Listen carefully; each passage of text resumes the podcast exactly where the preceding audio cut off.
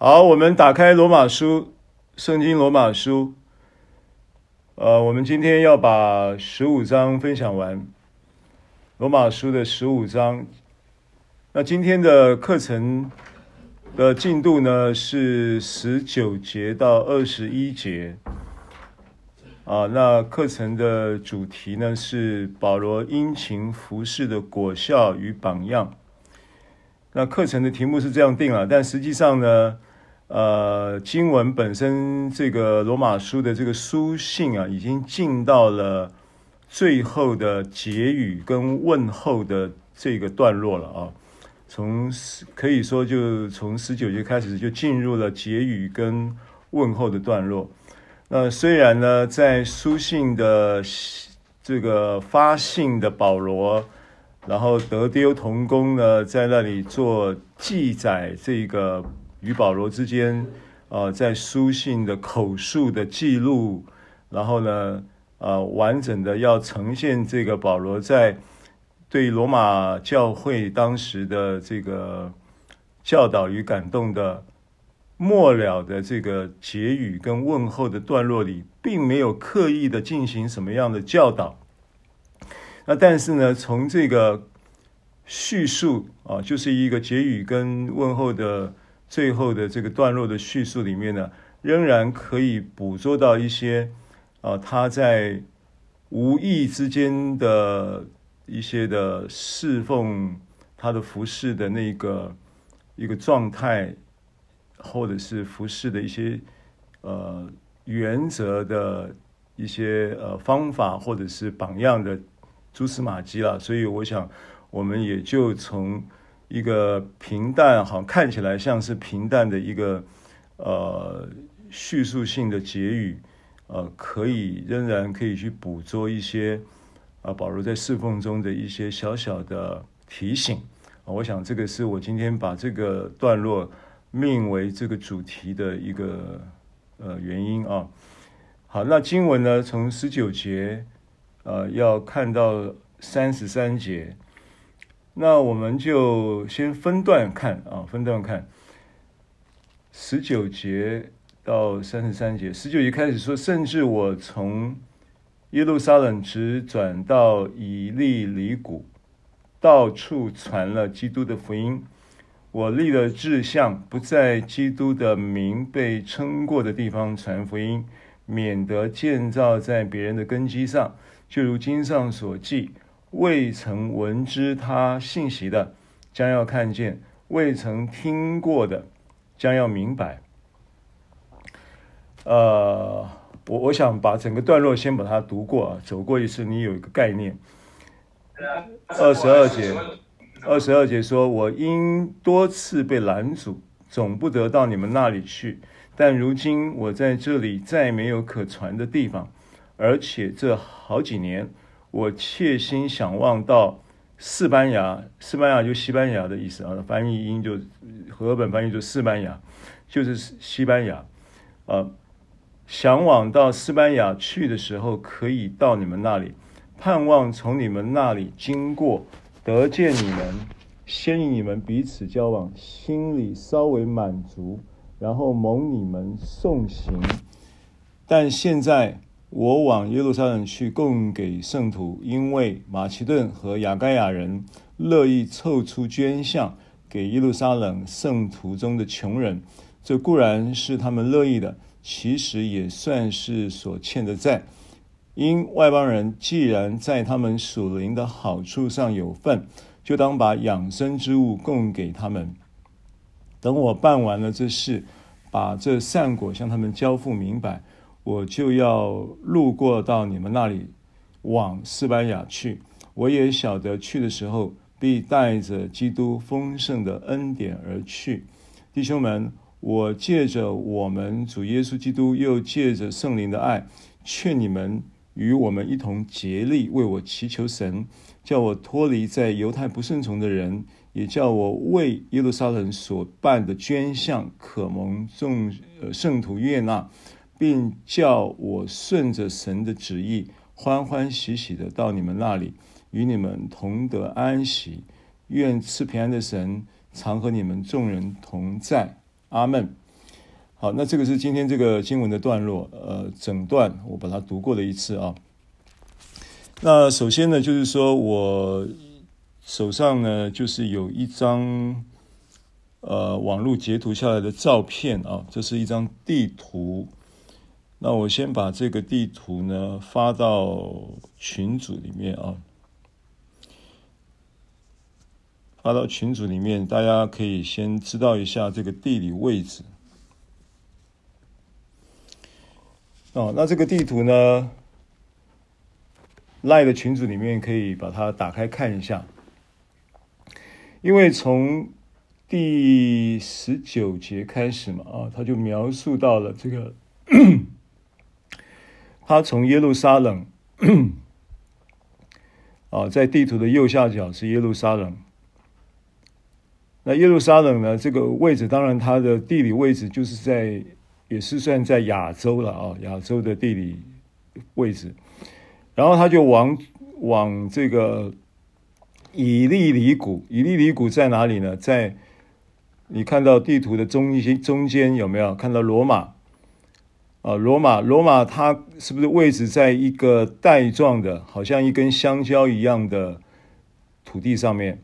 那这个像一根香蕉一样的土地就是意大利了。啊，那罗马的正对面就看到以利里谷，所以呢，它的路线就是因为刚才有提到马其顿亚该亚，啊，就在就在这个以利里谷前面两站。所以保罗呢，他的路线呢，就会是这个地图所显示的啊，啊，从耶路撒冷，然后呢，路经了马其顿、亚该亚，取得了许多的马其顿跟亚该亚的圣徒的这些对耶路撒冷的饥荒，耶路撒冷那那几年有闹过饥荒啊，所以有有很多穷人啊，陷入了贫穷线以下。所以他就保罗就在使徒的职分里面呢，因为他彼此之间呢都是借着保罗的福音的教导跟传扬啊，就是建立了这些教会，所以他们之间就有了一个属灵的一个关系啊，跟呃，也许他并没有因为地理位地理，你看起来他这个其实是很远的啊。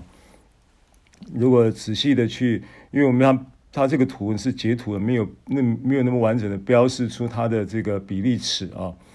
所以你你大概可以换算了，它这个是这个等于就是到了马其顿就已经是欧洲了，这两个是不同的地理板块啊，从亚洲就跨到欧洲了，然后到了这个伊利里谷，然后又绕到，如果走水路的话是比较快，就直接可以到意大利啊，然后到到罗马，那他就计划。计划说他这个要从要到，然后西班牙就在最左边，这刚这张图的最左边就是西班牙，就是这个刚才经文里面提到的西班牙。所以这张图呢，可以给你们参考一下。那等一下我们会再有有有提到相关的经文的时候，这你可以再对照这个图来看一下。好，所以呃这个。呃，经文呢，我我就是从十九节开始。那他说从耶路撒冷直转到直转到以利里谷啊，就是从图上你可以看出来，这个虽然经文就是一句话带过去，其实保罗是千辛万苦啊，走了很远的路。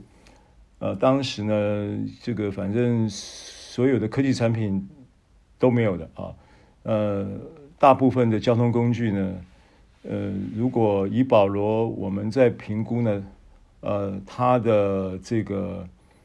侍奉的风格各方面来看的话，应该是就是跟到一几位简单的就是行囊，然后跟到几位，呃，有可能一起服侍。从开始的时候是巴拿巴，后来有希拉，呃，接着也曾经有跟有带着提摩太。等等啊，这个都是很少数的小规模的团队啊，然后就两个人就就就就就出门了啊，就就去传福音了，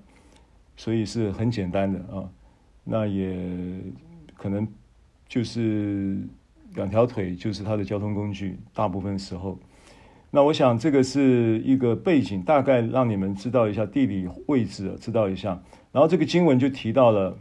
从耶路撒冷直转到以利里谷，然后到处传了基督的福音。好，那因为如果你前面一节稍微串联一下啊，前面一节讲什么？前面一节是十八节嘛啊。十八节，那十八节说呢，除了基督借我做的那些事，我什么都不敢提。那他夸口什么呢？保罗，因为从十七上一堂课我们讲到，呃，提跟大家提到这个关于保罗的这个在基督里的亮丽人生嘛，亮丽人生里面有很多的这个在经文里面整理出来的几个关键点嘛。第一个就是要领受福音的盼望，第二个就是要坚定。借着领受福音的盼望，你自然会产生坚定不移的信念嘛？不是靠着你的意志力来坚定，坚定不移，对不对？是因为你领受了福音的盼望，使你能够有产生坚定不移的信念啊。信仰的结构就是因为透过了信心，然后呢，领受了福音，产生了盼望之后，又会构成一个信念。所以信仰其实它有两个很重要的支持支撑嘛，一个是信心的支撑，一个是信念的支撑，啊，所以信仰呢其实是等于信心加上信念来构成的。那领受福音的盼望之后，就会产生坚定不移的信念，然后呢，当然在坚定不移的信念的这个呃支持之下呢，你能够欢欢喜喜的忍耐。啊，也也能在过，也能够在这个过程当中呢，啊，所谓的虎婆摩内忍耐嘛，啊，然后在这个受什么什么指挥，就是常常啊，虎婆摩内摩内就是住常在，啊，常在什么？常在神的话，常在神的灵，常在耶稣基督的并他钉十字架的意识里，在他死而复活的意识里。那常在这样的意识里，常在这样的状态里呢，受这个意识的说服、劝勉跟啊、呃、这个这个呃呃指挥啊、呃、等等治理啊啊、还有这个呃带领啊、对不对？那这个就是忍耐的精义。忍耐呢是一个没有感觉再忍耐的过程。你就自然成全了忍耐的生命。那这个过程中呢，会有一个很宝贵的一件事情，会在这个过程中呢建立起来，就是认识神的知识啊，就是认识那独一的真神和他所差来的耶稣基督，你就能够从各个方面去认识神，所以他会有充满诸般的知识。然后呢，接着呢，他的亮丽人生呢。进而成为一个福音的祭司，做神福音的祭司。然后呢，最后他的人生呢，会有一个在基督里的夸口啊，所以他在他在基督里有可夸的啊。这个是一个，我觉得这是一个真实的谦卑了啊。就圣经圣经中所定义的谦卑呢，跟我们过去的谦对于谦虚、虚怀若谷。啊，这个谦卑的这一种观念呢，是有一点点差别的。啊，所谓的谦虚呢，过去谦卑，我们认为就是要有一个谦卑的一个态度，然后要有一个呃尊重人，然后也知道看别人的长处等等啊，然后呢，呃，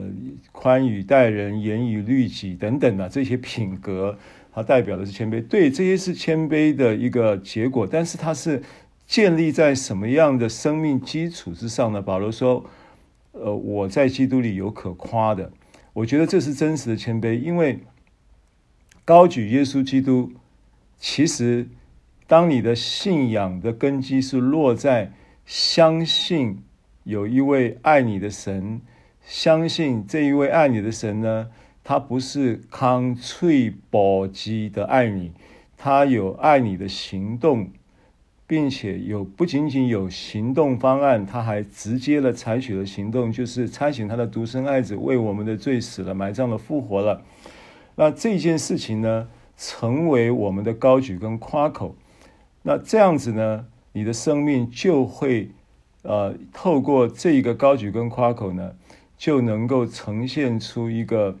一个永生的生命品质跟那个生，因为谦卑其实是永生的素质的其中之一，哦，所以我觉得保罗在基督里有可夸的这件事情是保罗的谦卑的成生命的具体表现，啊，因为其实人的生命是需要有夸口的，需要有觉得是可可可赞叹的，你你会去你会你会需要你你觉得你的存在是有价值的。那这些事情呢，它必须是来自于神如何看待你，在基督里你是怎样的人的这一个认知，来作为这一件事情的根基、核心啊、磐石跟基础。所以在基督里夸口是真谦卑。所以保罗的夸口呢，就是就是他就是就是我们提了很多的圣经文啊。保罗说：“我断不以别的夸口，我只夸我们的主耶稣基督的十字架。”啊，然后呢，他说，在腓立比书三章，他也说：“因为真受割礼的，乃是我们这以神的灵敬拜，在基督耶稣里夸口，不靠着肉体的。”啊，所以在基督里夸口，他相对的一件事情就是不靠着肉体。啊，那换句话说呢，如果我们这个人，我们不在基督里夸口的时候，我们夸的就是我们自己的肉体，那这就是生命产生这个一个差异的关键点。那保罗在基督里的夸口，这是我们上一次提到的。那这一个夸口呢，他整个亮丽人生的基础是奠基在圣灵的大能，就是借着圣灵的能力大有盼望。这是我们在十五章的时候的一个思维的脉络啊。好，所以我要讲什么呢？我要讲说，今天这一个信息的末了的时候，那保罗呢，他进入了一个结语的阶段呢，描述了从耶路撒冷直转到以利里谷，他到处传了基督的福音，而。他的前面讲到他传福音的对象是谁？他一直在十五章提到外邦人、外邦人、外邦人、外邦人、外邦人。所以到了刚才我们讲的第十四、十五章的第十八节，最后他有一节圣经说到，有一句话说到说。我什么都不敢提，除了基督借我做的事，我那些事我什么都不敢提。我只提他借着我言语作为，用神迹奇事的能力，并圣灵的能力，使外邦人顺服。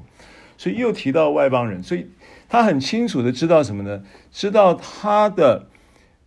他不但很清楚的知道他的使徒的福音的这个侍奉的，呃，一个呼召呢，是针对外邦人。并且他聚焦在这件事情上面，啊，这个很具体的，也很强调的，重复的，在十五章一直提，一直提，一直提。所以，呃，这个事情呢，就很显很显然的，就是说，呃，他有一个不但借着圣灵的能力。然后还有神机奇士的能力啊，还有刚刚我们所提到的他整个侍奉的亮丽人生的这些点，我们把它点出来之后，然后就有了很好的侍奉的果效。那从哪里看出很好的侍奉果效呢？哪里看出来呢？就从今天的经文十九节。到二十一节就看得很明显了啊！十九节到二十一节，我们再看一下经文说，他说：“甚至我从耶路撒冷直传到以利里谷，这是很大的一个欧亚跨欧洲跟亚洲的一段一个一个一个板块，很大的一块范围啊。那因为我没有仔细的去计算比利时跟计算到它这个范围，就是很大的一个范围。”这样的很大的一个范围呢，他说他是到处传了基督的福音，传到一个地步呢，他没有地方可以传了，因为他说呢，在这一个整个传福音的这这一段历史上的有这么一个呼召跟感动，说我立了志向，不在基督的名被称过的地方传福音，免得建造在别人的根基上。所以呢，他是在挑什么呢？挑外邦的物，就是那个所谓福音的未未尽之地，对不对？啊，他挑选的是这样的一个外邦的呃这个地理的环境板块的同时，对象是外邦人的同时，并且把它传遍了这么大的一个范围，他竟然说没有地方可以传了，传遍了。那你知道具体的说来，这个传遍了的这个绩效，就是光是讲耶路撒冷到以利里谷这一块，因为它经文标示的是这一块。如果你了解去查他圣经的历史的话呢，保罗的这一次他的这一个这个阶段性，这个阶段性说，我立的志向不在基督的名被称过的地方传福音，免得建造在别人的根基上的这一个。叫做呃使命执行的一个意向跟原则，这是神给他的一个在阶段性的传道生命历程当中的一段原一段历史性的原则，并不是通则。我再说一次，这是保罗他在被神呼召，因为他曾经就是呼就是在整个行使徒行传的记载里面，他的。他的这个保罗的福音的巡回前后很完整的巡回路线有三个巡回路线，那这三个巡回路线主要加起来是他整个宣教的传福音的生涯中的一个一个很核心的一个密集的一个阶段，圣经上有记载的。那这这这个阶段性呢，它。其中有一个阶段，我我认为就是已经到了一个外邦的这个信徒的这个绩效，已经有了一个明显的彰显。这个明显的彰显到一个地步呢，也震撼了原来的犹太弟兄们的这一个呃教会，因为犹太的福音是先开启的。犹太人的福音要这个门呢，是先由由这个彼得先开了犹太人的这个福音的市场。犹太人的福音市场开了以后，其实有很长的时间是停顿的状态。啊，什么时候开的犹太人的福音的的门呢？就是以五旬节降临的那一天。五旬节降临的那一天呢，就是三千人受洗的那一场布道会。彼得就是讲员，从那一场布道会的彼得做讲员的结果呢，有三千人受洗，圣经上清楚的记载。接着第二场布道会有五千人受洗，那这个就是当时的主主要受洗，当时没有外邦人的，绝对通通都是犹太人。这是第一个阶段的福音。然后二章完成了这个伟大的布道会之后呢，他们进入了一个。一个当时初代教会的一种建立的初期的一种生活方式，叫做共同生活。这是记载在二章的末了的一段，从四十二节到四十七节。行传二章四十二到四十七节描述到当时初代教会的那种生活模式，他们房屋公用等等啊。那这个状态就延续到第六章，有了一点改变，因为他们之间生生活久了，总是。会有一些生活上的摩擦跟冲突，然后呢，就有一点进行了一些教会内部组织的改革，然后建立了这个饭食的执事，然后他们说呢，使徒应该要应该以祈祷传道为念等等啊，然后接着八章呢，耶路撒冷遭到了逼迫，就有教又有使徒呢，他们教会就被分散了，打散了，打散了以后呢，福音才开始。啊，到了这个十章的时候呢，记载到彼得被呼召到哥尼流家，然后把外邦的这一个门呢，福音市场的门也打开了。所以彼得是开了犹太门，也开了外邦门的使徒。但是外邦门开了以后呢，后面的事就不关彼得的事了，后面事就由就由保罗接手。所以保罗接着就在九章的时候被呼召。八章的时候开了门，九章的时候被呼召。你看圣灵它的布局都是先后顺序啊，都是有配套措施的啊。九章保罗被呼召了以后呢，呃，他就就是接着呢，他就有几年的时间呢，呃，被受装备啊，圣灵带他到到了这个旷野，到了西班牙有几年的时间，接着然后就又回到了呃耶耶路撒冷，然后又在安提阿。然后归属了安提阿的教会，在安提阿的尾声，然后就被差派啊，然后开始他的外邦的福音。所以保罗其实真正的外邦的福音的这个揭揭开这个福音行动的序幕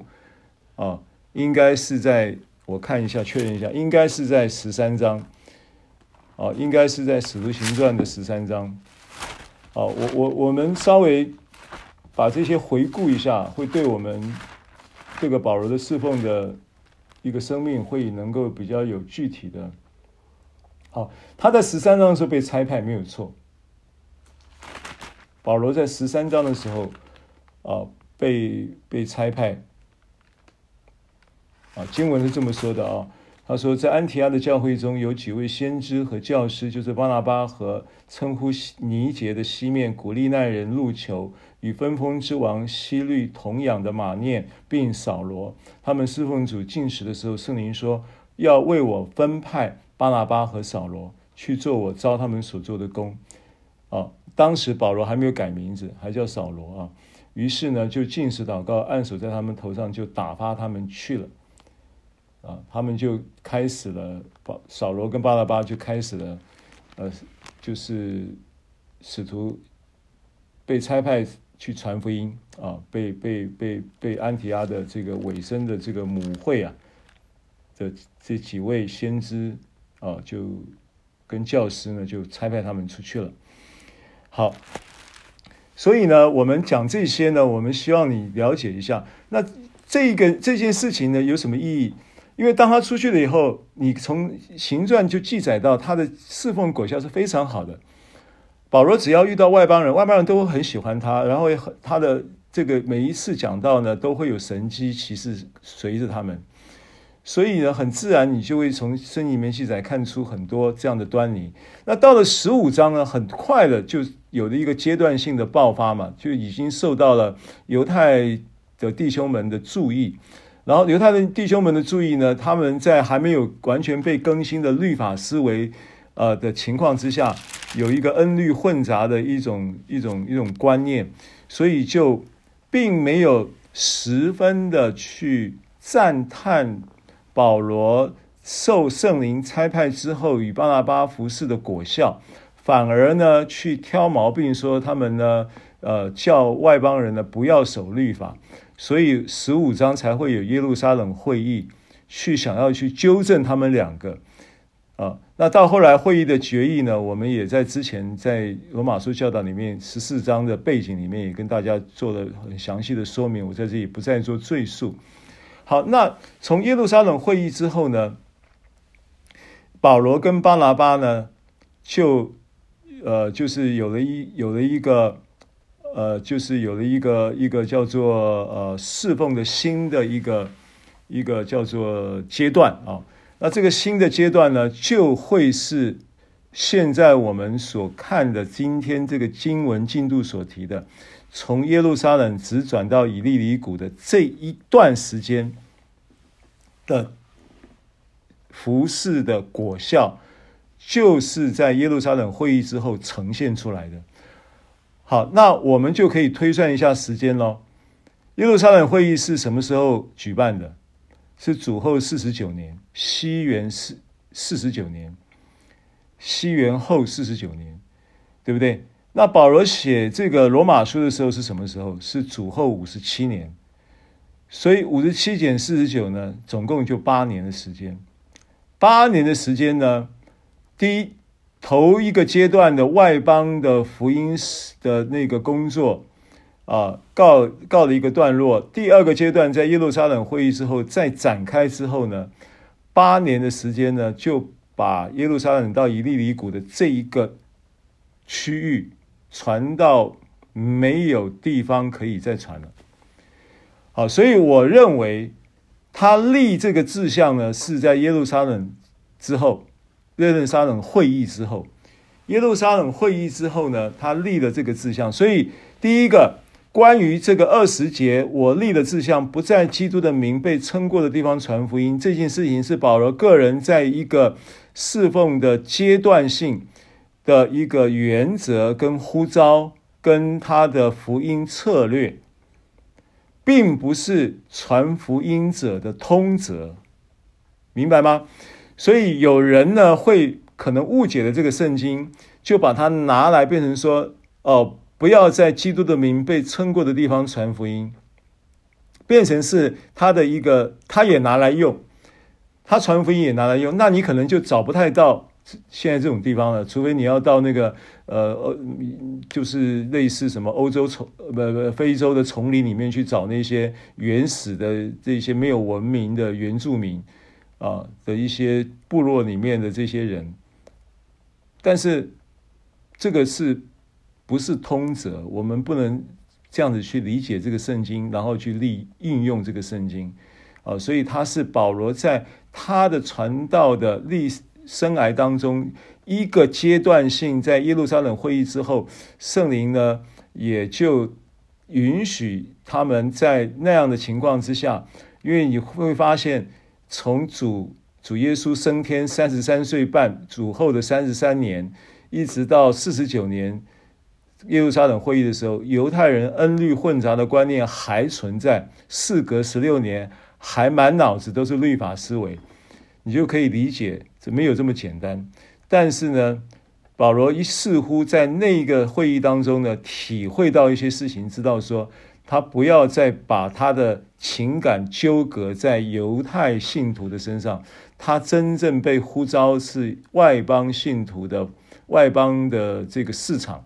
福音市场，所以他原先他本来就被呼召的时候就很清楚，只是呢，他呢情感放不下，但是似乎呢，很可能在耶路撒冷会议之后，他可能就想通了，就请全力的啊殷勤的在那里啊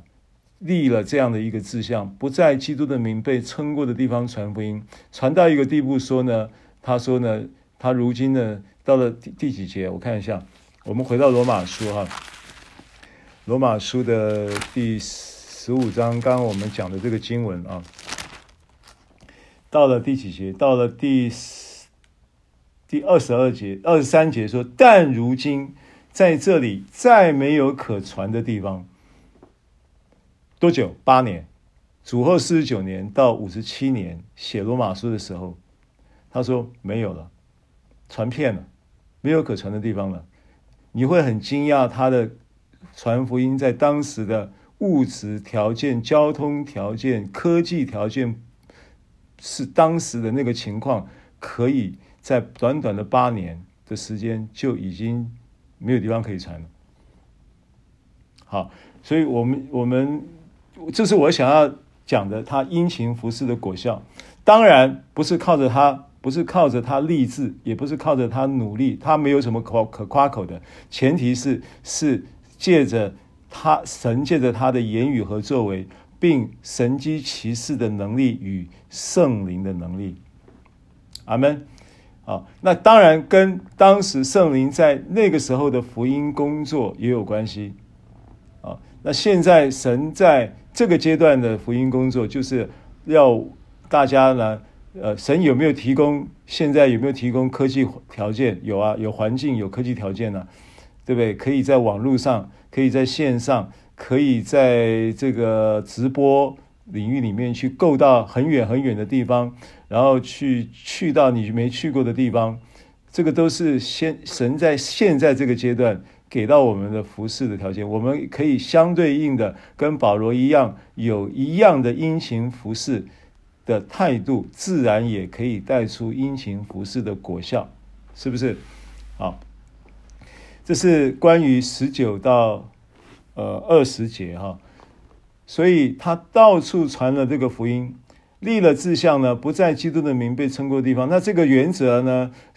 保罗他个人被带领的，在当时，而且他不会是不会是 always 是这样，他一辈子传福音，他不会一辈子都是在不被基督的名、基督的名被称过的地方传，不在基督的名被称过的地方传，这不会是他一一生的指标，不会的，他只是那个阶段。为什么？那罗马罗马罗马教会也不是保罗建立的，他写罗马书干什么？罗马书不是罗马教会，不是保罗建立，保罗写罗马书的时候还没去过罗马耶。所以他很想要去，然后他才会讲到他的计划，在罗马书的最后的这个结语的时候，做了一点行程计划，然后告知这个受信人说：“我可能会去哦，你们要准备好接待我一下哟。”这就是罗马书我们今天读的这段圣经的一个语义嘛。那罗马教会不是他建立的，罗马教会呢？跟他跟他的教导，跟他的福音的这个呃呃传扬的事工呢，可能在初期是没有关联的。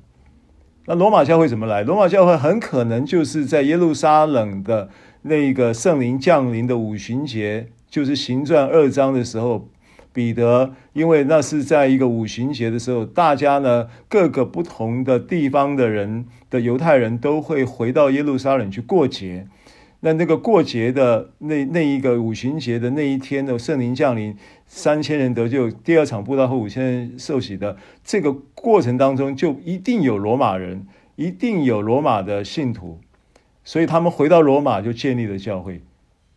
就这么，我想是就这么推理。所以保罗写罗马书的时候，他不是没有去过罗马，同时你罗马教会也不是由他直接建立的情况之下。那他不是就在在了基督的名被称过的地方传福音了吗？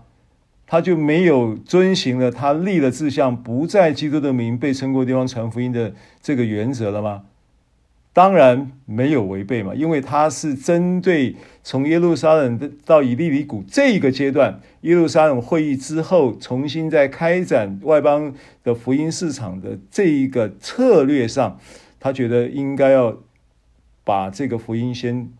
第一遍先把它铺满，铺到位了。福音先没有没有福音地方，先把它铺到位了，然后再做策略性的安排。啊，这个是我对这个福音跟整个呃大概的一个行传的一个呃呃记载啊呼应之后呢，逻辑上的一个推理。所以不但我们不合适把它变成是我们传福音的。原则，因为它是保罗个人在他福音职涯上的一个阶段性的原则而已，还不是他的个人的所有的传福音的通则。那我们却把它拿来做成一个传福音的通则，那是不合不合宜的了哦。好，所以呃，他还引用了二十一二十一节。的经文说：“未曾闻知他信息的，将要看见；未曾听过的，将要明白。”好，那我想呢，就着刚才我所分享的这样的一个逻辑的话呢，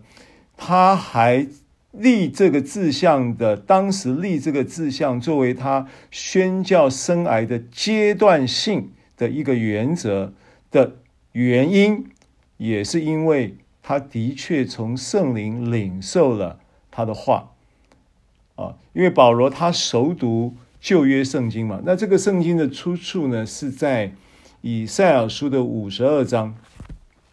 好，我们可以稍微看一下以赛亚书的五十二章。以赛亚书的五十二章呢，呃，经文是出自十五节啊，那我们可以从十二节。看一下十二到十五节，以赛亚书的五十二章的十二到十五节，你们出来必不自急忙，也不自奔逃，因为耶和华必在你们前头行。那这是我，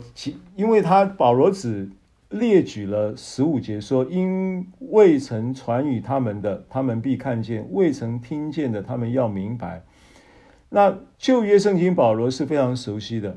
那保罗因为非常熟悉的关系呢，所以你会从罗马书的这个书信里面不断的看见保罗在引用旧约的圣经。那你也会发现，保罗在引用旧约圣经的时候，他的性质，他不会是论述用理论上的引用，它会是一个理论上的引用要怎么讲呢？就不是那种 logos 的引用，不是那个字句化的引用，它是一个 rima 的引用，就是一个圣灵运行跟感动的引用。啊，那这个东西有一点差别了哈，就是说，当你的、你的、你你在做一件事、一一个话语的思考的时候，或者是当你在做一个呃呃这个跟与人对话的这个出口的时候，很多时候呢，如果今天呢你在熟悉圣经的前提之下，神的灵很容易会在你与人在对话。或者是你在进行某一个单方面的福音的论述啊，或者是教导圣经的教导，或者是呃，你只是在针对一个你正在面临的一件事情的呃思考啊，或者是你正在为某一件事情祷告啊，我我只是举例说，这种事情是很自然，生活中可能在各种情况当中都会都会有一种。一种呃，rhema 的这种性质的话语呢，会呢跳出来，会被引用出来。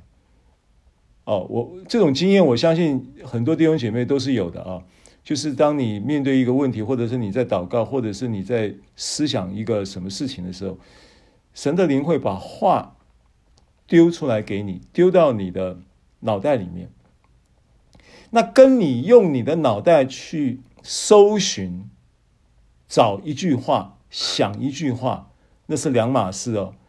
哦，你用你的脑袋去搜寻、去想一个一个圣经的话，哎，这个话在哪里啊？想半天呢，翻半天呢，然后最后用这个软 APP，用什么某一个什么圣经的 APP 去搜寻出来的，这个概念呢是 Logos 的概念。但是呢，性质啦，这个性质是 logos 的性质，logos 的意思是希腊字的话语的意思，但是它是比较比较就是字句性的话语，比较是这么一个倾向的。好，那 rhema 是什么意思呢？rhema 也是话语，可是 rhema 就是一个即时性的啊，就是不是你去搜寻，不是你知识性的探索，而是圣灵用启示性的啊。这个带出来的，换句话说呢，不是你自己去挖出来的，是圣灵丢给你的，神的灵丢给你的。保罗呢，你会发现在罗马书的这个呃整个德丢的呃记载，跟保罗跟与他之间的对谈，然后叙述，然后因为这这一卷书信是这么构成的，不是保罗呃在书桌上拿着笔一个字一个字写出来的，是跟。德德丢他的同工，德丢作为一个书信的记载记者或者是编辑，然后跟保罗对话，然后保罗单方面的叙述，然后偶得丢可能偶尔提问的过程当中，然后写成的一卷书。那这卷书里面你会发现呢，多处的非常频繁的，保罗在讲一讲。啊，回答一个什么问题的过程中，很自然就冒出经上记者说，经上记者说，经上记者说，全部都是旧约的圣经文。啊，那么这件事情呢，也同样的，他在这个呃书信的末了的这个要做结语的这个当中提到耶路撒冷到以利里谷的这个阶段的福音工作的时候，他说。有那么一个圣灵所给到他的感动，出自于圣经以赛亚书五十二章，我们刚刚查读的第十五节。然后呢，这些声音成为一个 Rhema，也成为他立了这一个不在基督的名被称过的地方传福音的这一件事情，这一个当时阶段性的策略跟原则的来源跟原因，就是因为圣灵给到他这样的感动跟话语。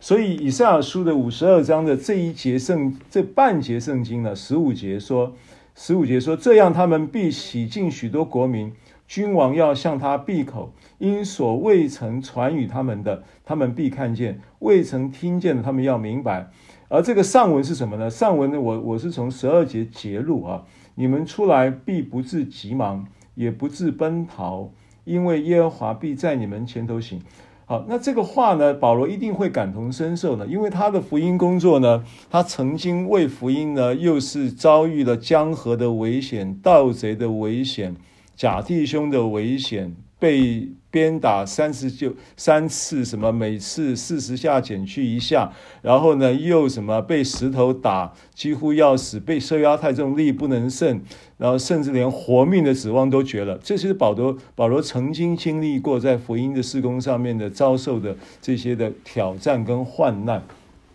所以当这个话冒出来，从圣从圣灵中冒出来，圣灵启示他的时候，他一定连接到说。哎呀，这是一一个太好的应许，说你们出来必不是急忙，也不是奔逃，因为耶和华必在你们前头行，为你们开路。以色列的神必做你的后盾，我的仆人行事必有智慧，必被高举上升，成为至高。当然，这边讲的都是指基预言到基督了。以赛亚书是预言到基督，所以保罗也就把这个话串联到他现在正在传扬的耶稣基督弥赛亚的这个福音。十四节就是说，许多人。因他惊奇，因他的面貌比别人憔悴，他的形容比世人枯槁，啊，就像以赛亚书第五十三章所说的，他像根干出于干地，有没有？接着第五以赛亚书五十三章，他被藐视，被人厌弃，多的痛苦，就五十二章的末了就导入了五十三章的。经文说：“我们所传的有谁信呢？耶和华的宝贝向谁显露呢？他在耶和华面前生长如嫩芽，像根出于干地，无家型美容。我们看见他的时候，也无美貌使我们羡慕他。都都都在预言基督了啊！所以保罗是这么在这样的一个情况之下，被圣灵启示跟带领，给到他的这样的一个瑞玛的引导，使得他面对这一个那当时那一个在耶路撒冷会议之后的那个阶段。”来进行这个福音事工的时候的一个策略的引导，啊，我想我是我们是可以，虽然呢，虽然保罗当时他的福音团队是很精简的团队，啊，是很灵活的团队，但是我相信呢，在这个呃呃圣灵的同在当中呢，他的嗯事工呢充满了呃这个服饰的果效，然后他也不断在圣灵充满的状态底下。一直是火热殷勤的服侍，啊，命都可以不要的这样的服侍。我我觉得那不是他的心智的问题，而是圣灵的能力的问题。圣灵能力临到降临的时候，他会推着你走，他会拉着你走，他会带着你走，啊，所以我觉得这是保罗的一个一个从十从我们十五章开头的时候就一直在一直在保罗自己。也在经文中一直强调的事实，也是我们一直在强调圣灵的能力，圣灵的能力，圣灵能力。他立的志向也是圣灵的能力。他在不在基督的名被传过的地方，被称过的地方传福音，免得建造别人根基上，也是圣灵的能力，也是圣灵的引导。当然，保罗的确他在这样的经验里面，他觉得他被呼召跟其他的使徒有一个不同的专注，这也是事实啊。这也是事实。比方说呢，他说“免得建造在别人的根基上的”这句话，其实更有一个重点的意义是什么？是基是神呼呼召保罗给他所的所有的这一些的呃启示的恩典。那这个丰盛启示的恩典呢，保罗他自己也清楚知道说，他是一个工头，他是一个。他是一个打根基的职分啊。那这个经文呢，我们从哪里看呢？我们可以参考看一下啊。我们看一下经文，林前三章，哥林多前书的第三章。哥林多前书的第三章，第三章的第六节怎么说？哈，他很清楚啊。他说：“啊、我栽种了，亚波罗浇灌了。”唯有神叫它生长。我栽种了什么意思？他是做立定根基的职分。福音就是扎根，他要扎根在信徒生命的一个重点。福音。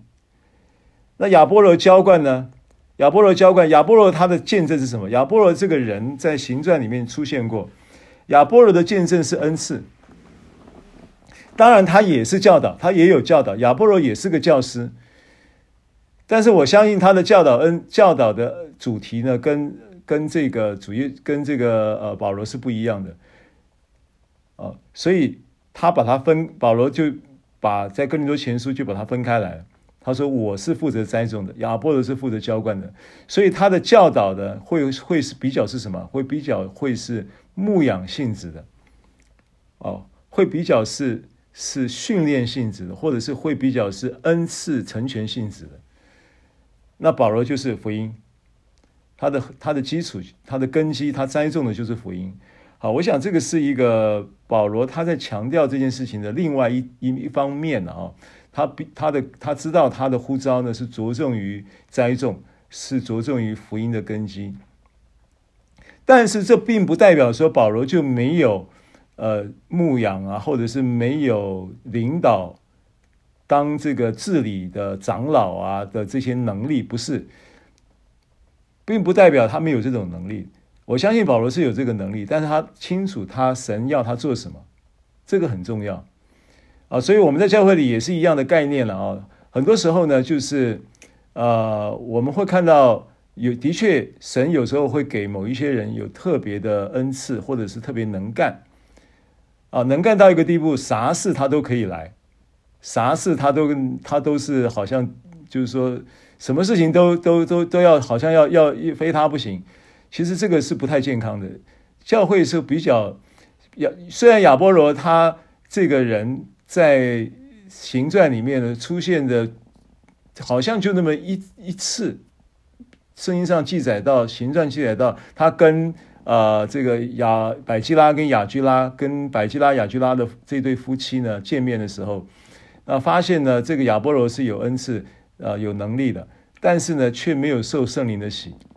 所以亚居拉百基拉呢就为就为他祷告呢，让他受圣灵的洗，被圣灵充满说方言。好像行传就记载了这么一个亚波罗的一一一一个这么一个单一事件，那接着就是就是有出现亚波罗的时候，就是在刚才我们读的林前三章，保罗提到亚波罗的职份是浇灌，那似乎亚波罗呢他就没有这么明显，呃，没有那么显著，他的他的这个在在整个圣经记载的历史当中呢，呃，没有那么亮丽。没有太太多的叙述，啊，但是呢，圣经却很清楚的告诉我们说，他有他的定位，所以保罗不是保罗，不见得他不会做亚波罗的工作，但是呢，神却，呃，他却很清楚的知道神要他做什么，啊，换句话说呢，这个我我我我我们当牧者的，或者是说当一个传道，或者是当一个领导者的。也不要啥事情都都要插一手，你要给其他的人有有那个机会啊，可以有定位啊，这个才是美的。就是个人肢体呢，各各司其职，各尽其职。这个这个原则也是保罗自己教导的原则嘛。呃，在以弗所书第四章嘛，以弗所书第四章他说，讲到这个。基督身体的建造的时候，这个原则其实跟现在你在团队运侍奉，或者是说职场上的团队的概念呢，其实都是可以应用的，都可以通的了哈。他所赐的有使徒、有先知、有有传福音的、有牧师和教师，为要成全圣徒，各尽其职，建立基督的身体。哦，这个就是呃。我觉得也是有必要提的一个观念哦，保罗，保罗的的侍奉的时候的一点点的可以捕捉的一些的原则。好，接着呢，我们往下看，罗马书，回到罗马书十五章，往下看啊，他说二十二节，我们看二十二节啊，刚刚前面是十九到二十一节啊，我们已经看过了。接着往下看，十二十二到二十四节，我因多次被拦阻，总不得到你们那里去。但如今呢，在这里再没有可传的地方。所以，我们刚刚提到的这个绩效速度之快，八年的时间再没有可传的地方。哎，八年很快就过去了，对不对？我们一晃，我们教会已经进入第六年了啊！而且这好几年呢，我切心想望到西班牙去。为什么呢？因为当时西班牙他们还不知道地球是圆的啦。虽然圣经上已经讲了，虽然虽然以赛亚书四十章已经启示了，已经讲了，讲了地球是圆的。你知道圣经很早以前就讲地球是圆的，你可能没有注意啊。我读给你听了，以赛亚书四十章了。以赛亚书四十章是记载在二十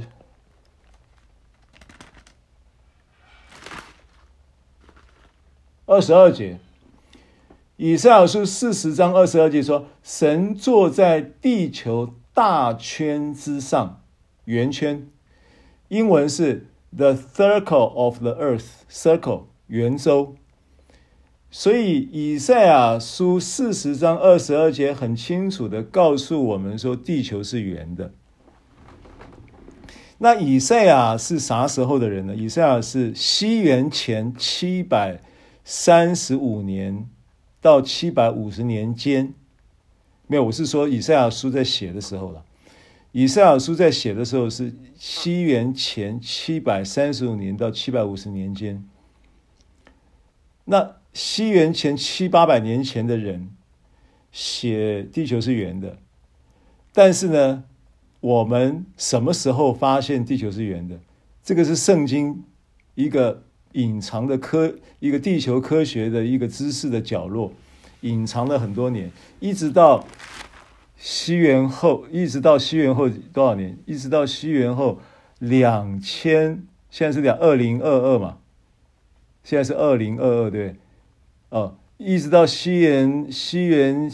西元后的一八二一八，maybe 一八一八还是一八一六还是一八多少年？哥伦布才发现地球是圆的，记得吗？哦，晚了。十八个世纪，呃，不止啊，晚了十九个世纪。西元前七百多年到西元后一千八百多年，人类才正式的查确认了地球是圆的。那当时呢，保罗他们还搞不清楚地球是圆的，虽然读了以赛亚书，可是没有得到启示，所以呢，不知道地球是圆的情况，他们就认为说西班牙就是地极，地极啊，就是最就是。到了西班牙之后呢，就没地方可以去。西班牙就是地的最终终终点，地球的终点啊，这整个整大地的终点就是就是西班牙。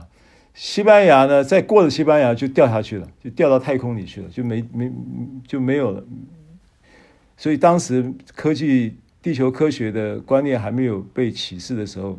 不知道地球是圆的，也不知道有地心引力的概念，不会掉下去的。好，所以这个是，呃，我们的这个经文哈。那然然后这个，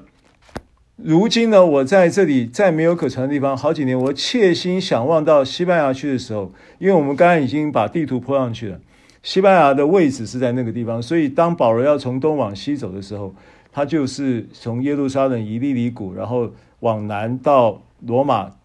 兜一下，经过罗马。然后要到西班牙去，这是保罗在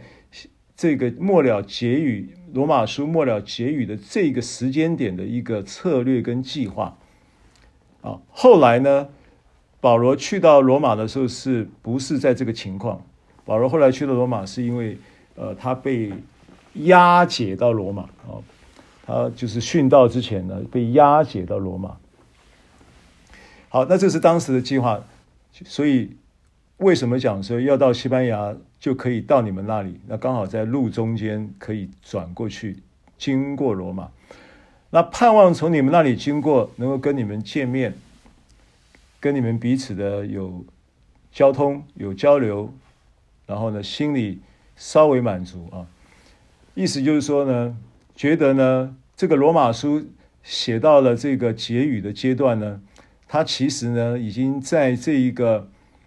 呃，书信的临终呢，已经跟罗马的弟兄们已经产生了深厚的属灵的情感。那这个书信的呃这个情感的激发，使得他心里面觉得啊，他需要在情感上需要被满足，所以他提了，呃，心里稍微得到满足，然后蒙你们送行。那送行呢，其实它这个字，它的语义，呃，也就算是我们看起来好像有一点含蓄啊，但其实呢，就着当时的用，就是所谓的语言文化呢，这个送行就已经代表了。呃，他期待受到他们的接待，并且能够受到他们为他的宣教事工能够有所预备，在财务上能够供给跟预备，这是从这个字里行间可以判断出来的。因为到了下一个段落呢，二十五节开始呢，经文就继续讲啊，我们往下看二十五节。二十五节就说：“但现在我往耶路撒冷去供给圣徒，因为马其顿和亚该亚人乐意凑出捐项给耶路撒冷圣徒中的穷人。这固然是他们乐意的，其实也算是所欠的债。因外邦人既然在他们属灵的好处上有份，就当把养生之物供给他们。”好，保罗呢，并没有刻意在这里教导关于奉献、关于圣徒的供给的这件事情，并没有刻意教导。他不过就是在一个书信的结语的时候，提了这么一件事情，先提了他计划的行程，然后提了他心中的渴望，可以借着于呃往西班牙去的过程中呢，从你那里经过，与你们彼此团契。心里面可以情感上得到一些慰藉跟满足的同时，也期待能够受到你们的一些的支持，对于我宣教事工的供给。因为西班牙很远呐，啊，路途遥远了啊，所以呢，他就提出了这样的一件事情。但是呢，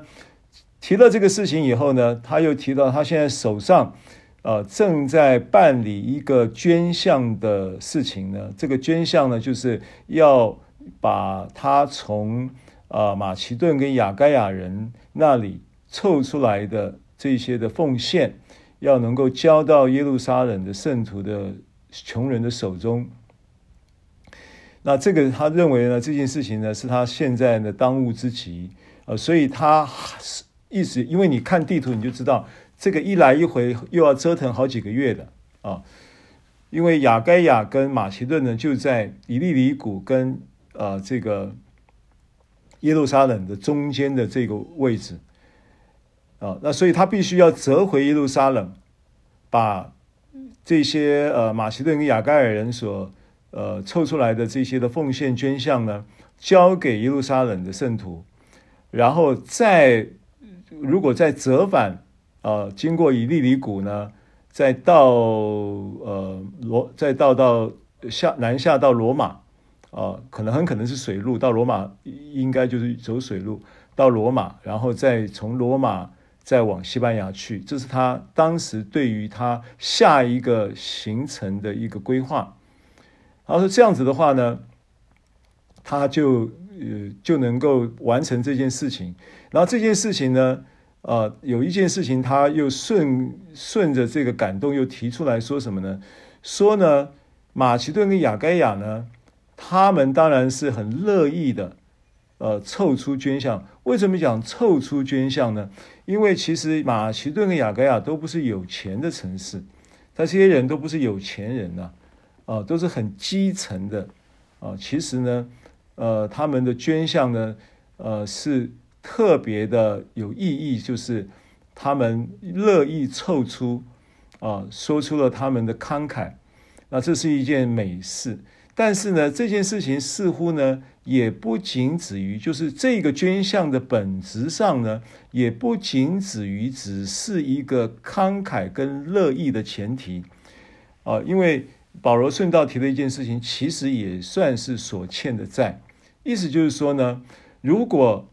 你把乐意跟慷慨作为前提，当然是很美的一件事情。但这件事情的意义也不仅止于你乐意跟慷慨。为什么呢？如果今天呢，你仅仅仅仅把这件事情的意义，把它局限在你的乐意跟慷慨，那你很可能会不乐意嘛。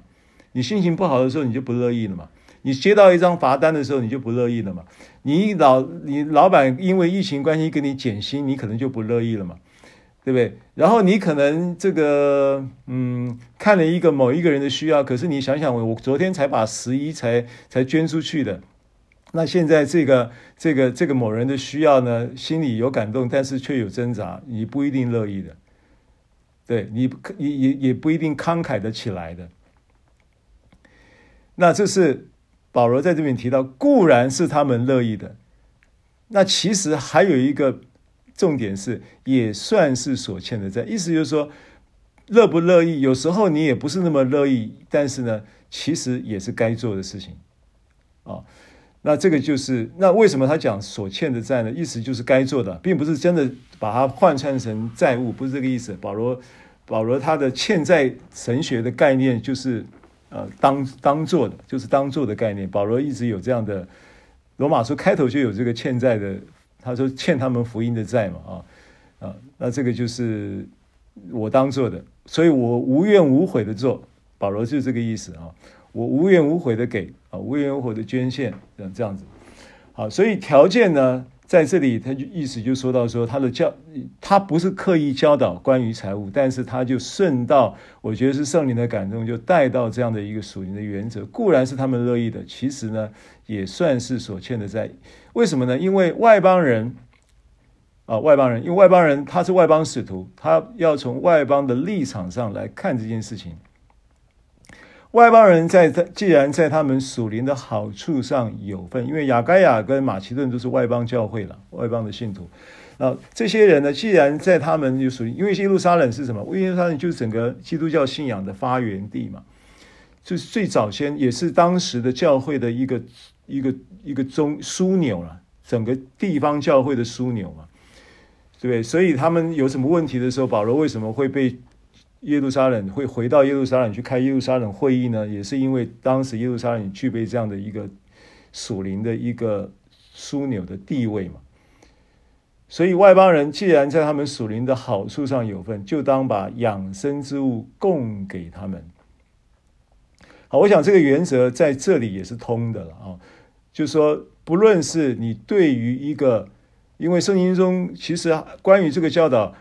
他有讲到一个，就是下对上，就是说一个教会的领袖，他负责牧养，或者他负责在呃这个这个属灵的事上的成全跟教导众人的情况，他理当要受到加倍的敬奉。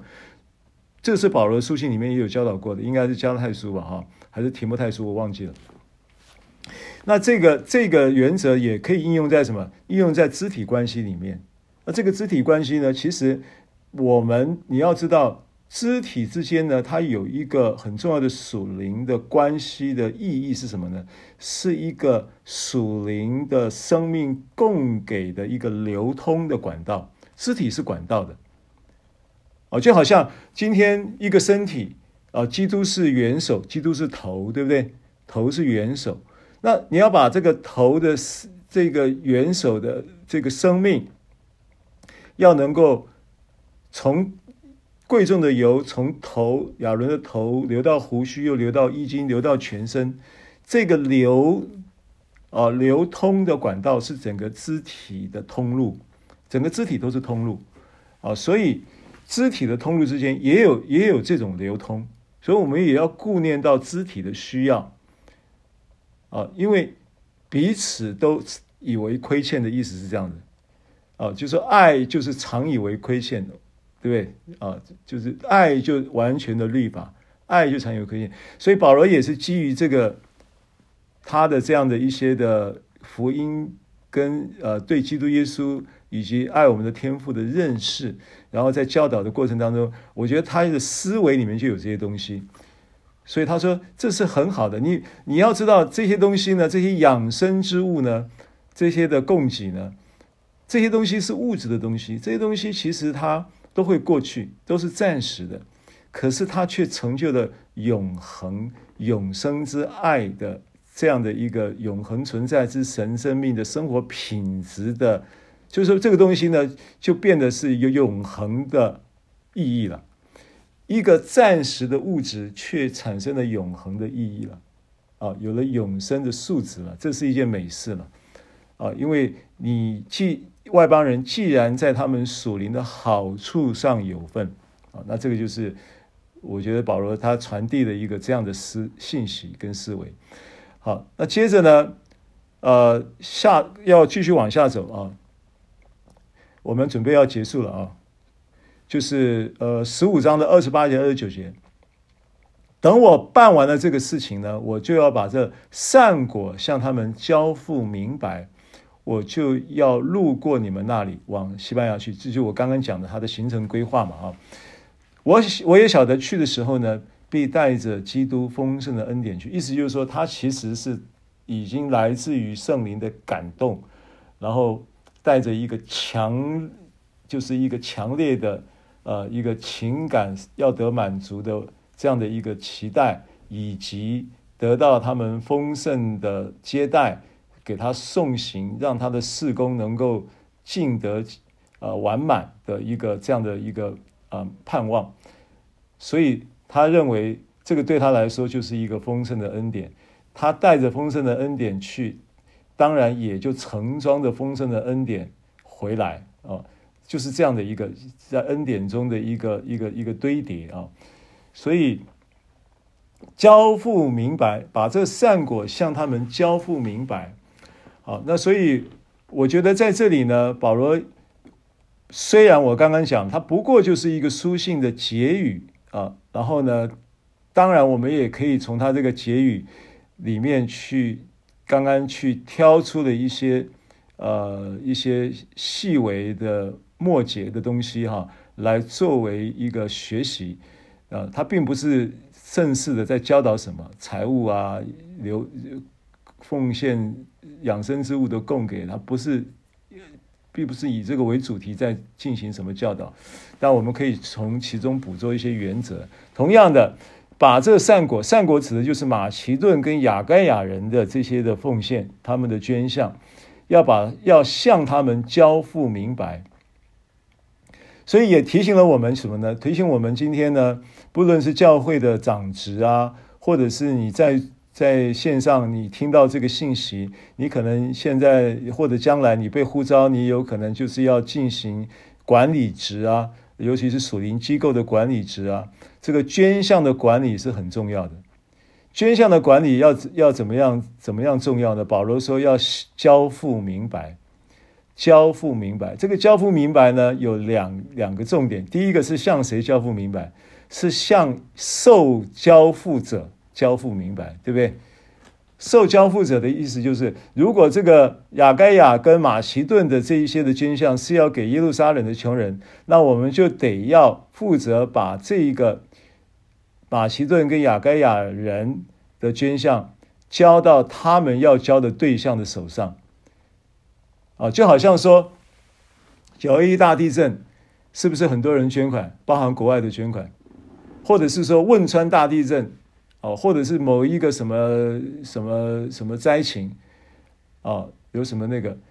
啊？结果你听说新闻好像有说到说什么九二一大地震还是什么什么，我忘记了啊、然后那个那个那个捐款呢，竟然经过了多少年呢，都还在某一个转交的账户里，都还没有转到那个受灾户的手中。这种事情那就没交付明白啊，这个对受受交付者是不义的。啊，这保罗在这里又向他们交付明白。那当然，交付明白也会有另外一个对象的交付明白是什么呢？就是针对那一个马其顿跟亚该亚他们的这个施给的这一方，也要有一个交付明白。我觉得是捐项管理。保罗在这里特别提到交付明白的时候，我们要受一些提醒啊。因为那第三个交付明白是什么呢？因为其实到了我们现在，呃。已经是一个文，就是科技发达的一个时代啊。这个现世代的这种这种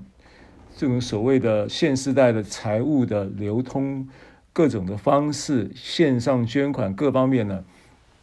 这个管道越来越多，那管理也越来越越越应该也会越来越成熟。所以现在你各个机构，你正式的呃这个关于财务的管理上面，基本上呢，从以前手记账、切传票，到现在电脑正行系统呃的作业，然后呢。呃，到这个所谓的现在还有啊相关的这些呃会计师事务所的签证什么等等的这些啊，知道吗？有没有概念？哦，大概讲一下，就是说你一个机构一个教会，你一定会有财务流进出嘛，贷方借方嘛，财务支出跟收入嘛。啊，支出收入你当然要要要向着捐款人要交付明白。对不对？那也要向着你要受这个钱要做什么用，也要用用的，也要用的适得其所，也要有清楚的预算规划。然后呢，呃，编列，然后让进来的这些的捐项呢，能够都能够有效的去运用的同时，也能够有这个好的管理，对不对？啊，等等，这都是交付明白的概念嘛。啊，那甚至呢？要向这个捐款人，有很多捐款人，他可能不是像像这个，譬如说教会，教会的捐款人当然都是会友为主，而且会友之间应应该都是熟悉的，而且会友呢也都会是常态性的在教会里面参与教会各样的事工跟活动的，所以对于交付明白这件事情，当然就非常的容易，因为他是参与在其中，也在生活中呢，呃，有这个具体的生活的实际互动的。所以当然会清楚知道这这个呃金钱的用度在什么情况之下，然后在什么样的环节，然后办什么样的活动等等，应该都会清楚。但是有一些呢机构型的，就非非地方教会的机构型的，譬如说呃这个这个像什么什么呃伊甸基金会啦，什么大型机构，他们就必须要怎么样向大众交付明白，因为有太多太多的捐款。他可能是从呃台湾本本地啊、有许多的这个相关的这些的关系，这个感动事工的捐捐款者，但也有很多什么，好像也有很多是外国外的，甚至都有。那你要怎么样让他交付明白？你可能最起码的，你你你总要你的 Facebook、你的网站首页里面，你总是每一年你有会计师签证嘛？会计师签证什么概念？就是会计师他查你的账。不是做帮你做，不一定会计师签证的会计师是帮你做账的，帮你做账可能是另外一个会计师事务所的记账师，然后记账师帮你做了账以后，会计师要来查账，查这个账做的是不是正确，查完账都嗯都是正确的，会计师用他的章盖下去，是说我签证的意思，就是说我可以 guarantee，我可以保证这个机构的账目是清楚没问题的。那你知道有很多机构大到一个地步啊，大到已经是上百亿了。竟然没有会计师签证，为人诟病。哎，那感谢主，我们赶路的医是是是很早很早，我们是很小很小的机构啊。我们很早，我我们是因为从开始的时候是草创的时候，我们是这个校长兼敲钟，然后呢敲钟的又兼工友，然后呢厨师呢师母又兼这个呃这个师母又兼这个厨娘啊。然后呢，客人来的时候呢，呃，要唱歌要分享的时候呢，连那个围裙都没有时间脱呢，就得跑出来拿麦克风。麦克风完了以后丢下来，然后又回去拿锅铲，以前就是这样干，这样子弄起来的。所以刚开始的时候，当然也就是只有自己记账，然后找外我这个记账室来帮忙。做这个传票，我们只是负责把收集单据，因为没有没有办法时间记账记那么清记完整，只好要交付明白嘛。那只好怎么办？只好把单据收集好以后，请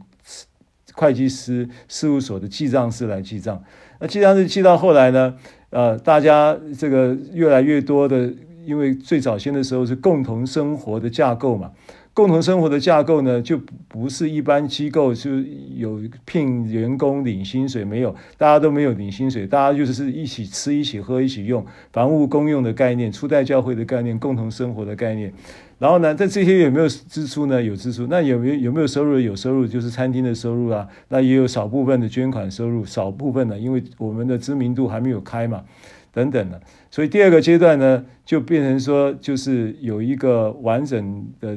一个机制，就是由记账式来记账，为的就是要交付明白。那不但要对外交付明白，因为里面的人多了。那弟兄们呢，也有起来做童工的，我们也得向内部交付明白。所以每一个礼拜几乎啊，就是要把这个请这个内内部的财务人员呢，能够给到我们这个每一个礼拜的报表。那报表用什么做呢？也没有正行，那个时候就用 Excel 做。啊，那那谁做呢？就是自己的地自己的。行政办公室的人做，也不是专业会计会计，也不是会计系，也不是财务专业的，也不是，就是在教会管过管过奉献的。那做的账呢，也不会也不常常就是我我们在会议中就看出，我觉得这个账好像错了，常常就会有错误的，但是还是为了要极力的交付明白，最后也不也没办法，也必须要请专业会计会。比较少，比较不会有错误。专业会计就不是用 Excel 档做的，就是用正行的做了，就是逐步的交付明白，这都是有必要的。那即便是这样，可能都还会有人误解，那也没办法，我们尽心尽意做就是了啊啊！所以这个善果向他们交付明白，我这这件事情呢，是保罗在这里圣灵呃也刻意的让他能够提这件事情，我觉得也是很好的。啊，的确，捐项管理是很很重要，教会跟机构都很重要，因为基督教机构也好，或者是其他的相关机构，都必须要做的做好的事情。好，所以我就要路过到你们那里，到西班牙去，晓得去的时候带着丰盛的恩典去。啊，最后一个段落，彼此代求。啊，保罗就请弟兄们三十到三十三节啊，我借着我们主耶稣基督，又借着圣灵的爱，啊。劝你们与我们一同竭力，怎么样竭力呢？为我祈求，为我祈求，啊，并不是说你一定要。有时候呢，我们我们借着主耶稣基督，并他死而复活，带着圣灵浇灌的爱，主借着我们主耶稣基督是意思是主耶稣基督所完成的死而复活的救恩的工作，然后呢，这个死而复活的救恩工作呢，又借着圣灵在我们与内住在我们里面，与我们同在。同时，圣灵他所赐给我们圣灵，将神的爱浇灌在我们心里，让我们有力量继续的为了这个事工，为了这个福音，能够继续的尽我们的使命。但是呢，我们极为需要你们与我们与我一同竭力。怎么样竭力呢？除了前面你能够为我送行，能够为我供供给这个养生之物啊等等之外呢，如果你说我没有没有多余的可以给，没有关系，那你为我祷告，为我祈求神啊，这是保罗呃一个语重心长的，最后在结语的这个里面祈求呃互相代求，为为我祈求的。请求了哈，然后呢，请求什么呢？他说我很我有我有困难，我的困难就是在犹太弟兄里有不顺从的人呢，一直在找我麻烦，这是保罗身上的刺了啊。然后也为我在耶路撒冷所办的捐项可以蒙圣徒悦纳。那这个这个就蒙圣徒悦纳的意思就是说交付明白，然后欢喜快乐的领受，不要嫌不足，也不要嫌什么等等的啊。就是有时候不是你捐的，人家就。开心接受的也不一定的啊，就是说，也就是交付明白是两方面的，然后蒙圣徒悦纳也是需要祷告的，叫我顺着神的旨意欢欢喜喜到你们那里与你们同得安息，就意意思就是说，叫我现在针对往西班牙去，经过你那里受你们的与稍微可以得到满足，并且与得到你们送行的这件事情呢，也能够顺利啊。愿赐平安神常和你们众人同在，阿门。好，我想这个就是今天我们针对十五章整个最后这个段落的一个分享。啊，时间到了，麻烦于敏牧师带我们做结束祷告，谢谢。主耶稣，我们感谢你，你的话是我们脚前的灯，路上的光。主，你智慧启示的灵运行在我们当中，使我们能够听得明白，能够讲得清楚。你的爱是何等长阔高深，主，你的恩典是何等丰盛的荣耀。主，让我们呃能够手洁心清啊，启示不怀诡诈，登耶和华的山。凡事规规矩矩，按着次序行。好，让我们今生活着呃有喜乐，有盼望。有正直，有诚意。谢谢你，耶稣，你在十字架上成就了这一切，这是给教会的极大的祝福。看我们每一个人都看重。好好的来神的话语当中来学习，祝福今天所有线上以及我们赶路的宴的弟兄，每一个人身心灵都健壮，凡事都兴盛。谢谢主耶稣，祝福我们与我们同在，荣耀归给耶稣，奉耶稣的名祷告，阿门，阿门。好，谢谢大家收听收看，我们下礼拜见喽，平安，祝牧师，平安平安，拜拜，拜拜，谢谢，谢谢牧师，好，谢谢。